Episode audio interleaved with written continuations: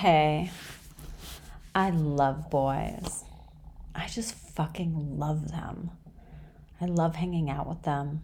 I love learning their stories. I love the physical aspect of the relationship. And yes, while I love the person I'm with now beyond measure, I've also really enjoyed the men I've dated in the past. I loved being single and on the make. I even loved being married and on the make. But that's a whole other story. And luckily, I can see that chapter with more compassion for myself now and gratitude for my then husband's patience and forgiveness. But the fact remains that I really enjoy dating. Maybe it's a testament to my fun, safe dad. I don't know. So when I read KP's question on the thread, I wanted to get to that one first. She asked, Teach me how to love dating. It's so exhausting, even when I've stopped getting my hopes up like I used to. It's a drain on my time, energy, and money. I recognize it as a necessary process, but I'm really over it. I was with my ex husband for all of my 20s, so starting at 30 was my first time really dating ever. Tell me how I can enjoy this. Well, you nailed the problem, KP.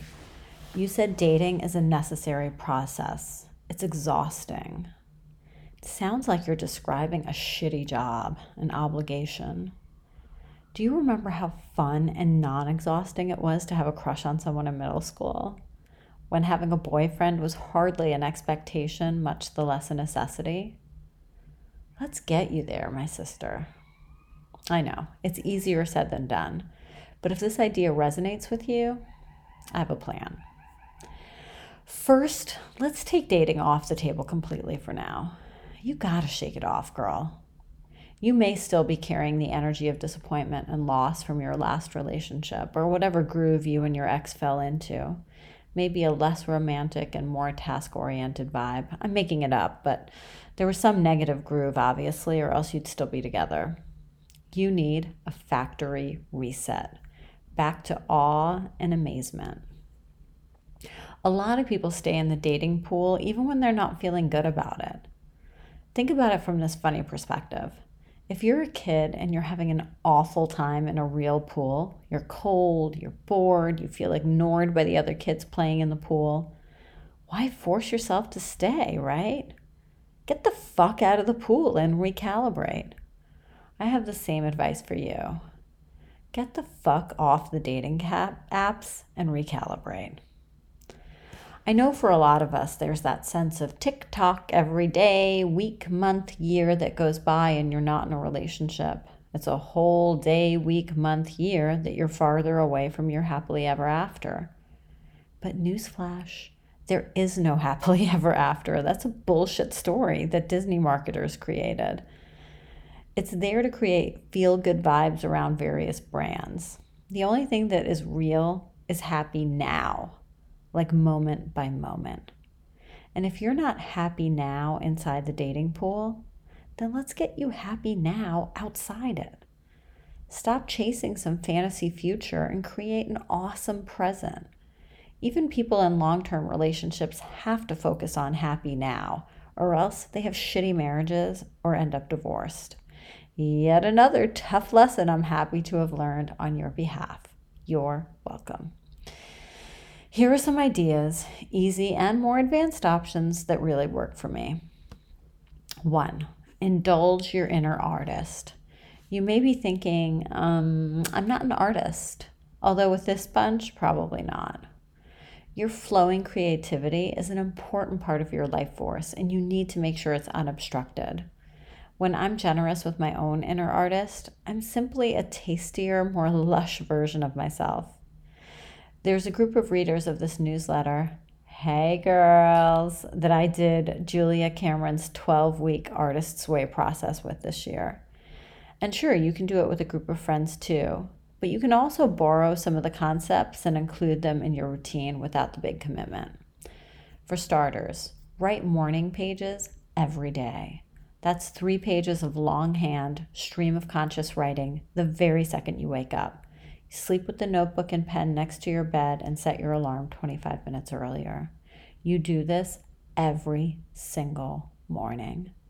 It's like clearing the clogs of your psyche. Another good one for this purpose is go on an artist date once a week. This is like dating yourself. Go do something alone that you love, something that you've been craving but have deprived yourself because of time, scheduling constraints, or simply because you're waiting to do it with someone else. It could be going vintage shopping, to an exhibit, seeing a garden, or exploring a new neighborhood. Shut down your phone and open up your senses. Number two, Go for a walk every day. I know this may seem like such a luxury, but that's the whole point. Surround yourself in luxury, real luxury that matters. My bestie David and I go for a walk every morning. We call it walk therapy. Some days we hit Riverside Park, but most days we go on adventures in Central Park. And each day, at least once, one of us just grabs the other's hand because we've spotted something just so breathtaking. We lower our heads in reverence. Truly. Even in Manhattan, Mother Nature is just so awe inspiring. We always take pictures, even though we know the pictures will never capture what we experienced in our bodies and souls. And of course, we're always deep in discussion about what each of us is processing in our internal lives. This mix of talking and secular prayer really sustains me. You brush your teeth every morning, you eat multiple meals every day. Walking in nature is just as important, but we edit it out as a luxury or a hobby for the weekends. Do it, my sister, do it. And if you can do it with a beloved friend, all the better. Both of your lives will change. David and I didn't have time for this either, but when we started to feel the effects, there was no going back. It's like deodorant. You need it. Number three, deepen your relationships. Getting comfortable with intimacy is so important. Yes, you can sit there and talk about Squid Game ad nauseum. You can talk about that fucker at work. And yes, those endless political discussions contribute to keeping us from connecting on an intimate level. I like to use the time with my friends to swim in deep waters together. I learn so much about myself. I learn about my friends. I want you to start doing the same if you're not already doing it. One tool that can make it easier is Esther Perel's new card game, Where Should We Begin? I don't play it as a board game per se, but I grab a random stack whenever I'm going to meet a friend for dinner. I even brought the game when the bear and I recently went on vacation. It's just so easy to fall into negative or superficial communication traps. This keeps the conversation flowing toward intimacy. And yes, it can be uncomfortable at first, but aren't we all just seeking the road back to connection? The more connected you are with yourself and the people you already love, the more you can show your true self once you're out there dating. Instead of being superficial with guys you meet, you'll have the emotional musculature to talk about real things. When we get to know people on this level, no one is a waste of time. And once you're comfortable in these types of conversational spaces, you'll be better able to recognize whether a guy is a good match for you before you even take the conversation off the app. Number four, get to know your own body. Masturbate. Masturbate often. Masturbate when you have your period. Learn what gives you pleasure. Vibrate in pleasure. Mic drop. Number five, get uncomfortable. This is a barfy one, I'm sorry, but I think it's important. Background. So, the parent I have the most healing to do with is my mother. Most specifically, I have always felt unseen. As you know, I don't consider this bad parenting, it's best she could do parenting basically, my mom was so wrapped up in her own stuff that she just didn't have the bandwidth to really be available to me. And so, in the way Earth School always works, I manifest significant others who are similarly emotionally unavailable so it can come up for healing. So, right now, I'm in that zone and really feeling those feels. And it's hard. I don't need to tell you, you know what it feels like when your old emotional baggage is getting kicked up by life the bodily sensations it causes are so uncomfortable. If you even allow yourself to feel them, many people just grab an edible, glass of wine, or a donut when they feel the sensations coming on. But anyway, last night I was really feeling it. So I zipped out to my mother's place and I did these two exercises Mark Wolynn, author of It Didn't Start With You, prescribed for me. Buckle your seatbelt. Okay, the first one, I put my head in her lap. David and I call this whole series of exercises Snatch Fest. Sorry, I know that's crude, but if you can't use crude humor with your best friend, who can you be crude with? And she pets my hair and says different versions of the following script Atoosa, I've got you. I'm going to stroke your hair until you feel safe. Now, to be clear, this is not the level of intimacy I have with my mom. If reading this makes you cringe, then yes, times 10 for me. So, yes, the experience is super uncomfortable because the whole point of doing this exercise is that your mother is not attuned with you. The petting feels like I'm a cat that's being pet in the wrong direction of my fur growth. It feels downright awful. But as uncomfortable as it feels, you stay in it. You stay in it. You stay in it for me, what happens is I come up with ways of soothing myself through the misattunement. I find a breathing technique with some visual component to it as well. I come up with it in the moment and in time. The first time it took me like 30 minutes. It gets easier and eventually you start to feel good. You sort of know when to stop. I stop when the negative charge is over and the feeling is more pleasant. Then we move into the second exercise, which is an energetic simulation of breastfeeding. I know. I know. I'm laughing too. Just stay with me. And by the way, I also can't fucking believe I do this stuff, but I'm 100% committed to healing. And while there is no magic bullet, what I'm sharing really does work. Okay, so my mother and I sit in chairs across from each other. We grab wrists. I'm grabbing hers from underneath. My shoulders are back, my chest open, and I'm pulling her wrists from my heart. Her script goes something like this Take, I have enough. Take. When you were little, I was distracted. When you were little, there were too many people living in our home. I was distracted. You needed me, and I couldn't give you what I wanted to, but I can now. Take. I've got enough. Pull in more energy. I've got enough. You don't have to do this on your own. You don't have to be independent. I'm here now. We can attach now. We couldn't then, but we can attach now. Take more. I've got enough. I'm not weak. I keep pulling and taking in energy until I feel complete.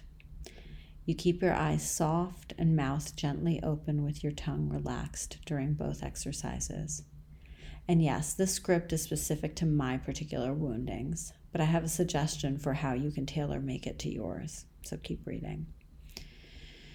You might be wondering, how the fuck do I even approach something like this with my mom? Honestly, you're the biggest block. That thing inside of you that's activated right now that's like hell to the no. Yeah, it's just an invisible fence. Just blow it open and approach her. Say something like, I've been learning about attachment issues and I think we have one. I heard about this exercise. Will you try it with me? You may want to learn more about attachment styles in this really easy to follow course, Attachment 101, that Mark Groves and um, Sylvie Caucasian put together at Create the Love. You can tweak the script for your parent based on your own attachment style and circumstances that contributed to it. The big takeaway, though, is when I do these two exercises, it shifts things very deeply. I feel really lucky that my mom is alive and I can do this work with her. Oh, and she has sort of zero idea what the hell we're doing, but she will, to her credit, do whatever wacky shit I ask her to do because she feels badly about how things went in my childhood. We did it last night, and it really gave me the attachment I needed from the original source, her, and gave me so much clarity in my relationship. We project so much of what we needed and didn't get from our parents onto our significant others that it really just complicates things. And of course, it also taints the dating process, which is why I'm sharing it with you. And I just want to reiterate These exercises are not remotely easy or pleasant for me. Last night, when I went to my mom's place with all my good intentions, I'm going to Snatch Fest, I gleefully told all my friends on the car ride over. I immediately felt triggered by our small talk conversation, and I was sitting there thinking, how the hell am I going to put my head on this person's lap and let her pet me? But this is a form of self love for the girl inside me who desperately needs her mommy. I had to energetically push through the armor that I've created to protect myself emotionally from her. I had to do it for the girl inside me. You can do anything for the girl inside you. She deserves it. You deserve it. We deserve it. So, there you have it. A few different thoughts about how to resource yourself so you're in a better place to enjoy dating. Some easier than others, but all a commitment to yourself a commitment to loving yourself instead of seeking that love elsewhere. The more you fill up your own love tank, the more fun you can have with dating. You want to be the kid who's excited to play in the pool with the other kids. You know that kid, the one who gets that mischievous look in her eye before she cannonballs right in the center. That's how I want you to enter the dating apps. Here I am, motherfuckers. Let's play. From that place, dating is a super fun exploration of interesting new people. It's not an easy process getting there, but you will get there. Just stop looking for shortcuts and come on this journey with me. So please come at me with more questions. If you're going through it, chances are I have too. I will keep answering dating questions, so keep asking them on the dating thread. I'm here for you. 24 7 as always at atoosa at.